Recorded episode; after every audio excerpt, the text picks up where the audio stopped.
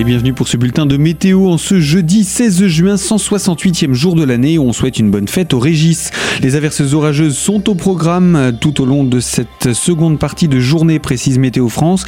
Des conditions de nuages et d'humidité possibles donc tout au long de la journée. Les pluies remontent depuis le sud, elles arrosent nos régions dans le courant de la matinée, mais ce temps instable, c'est surtout lui qui viendra suivre avec des averses parfois orageuses entrecoupées d'éclaircies.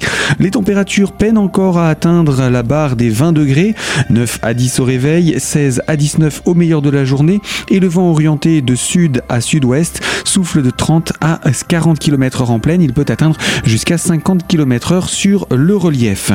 Pour ce qui est des jours à venir, l'instabilité perdure et ce jusqu'à samedi, des averses orageuses encore marquées sont au programme.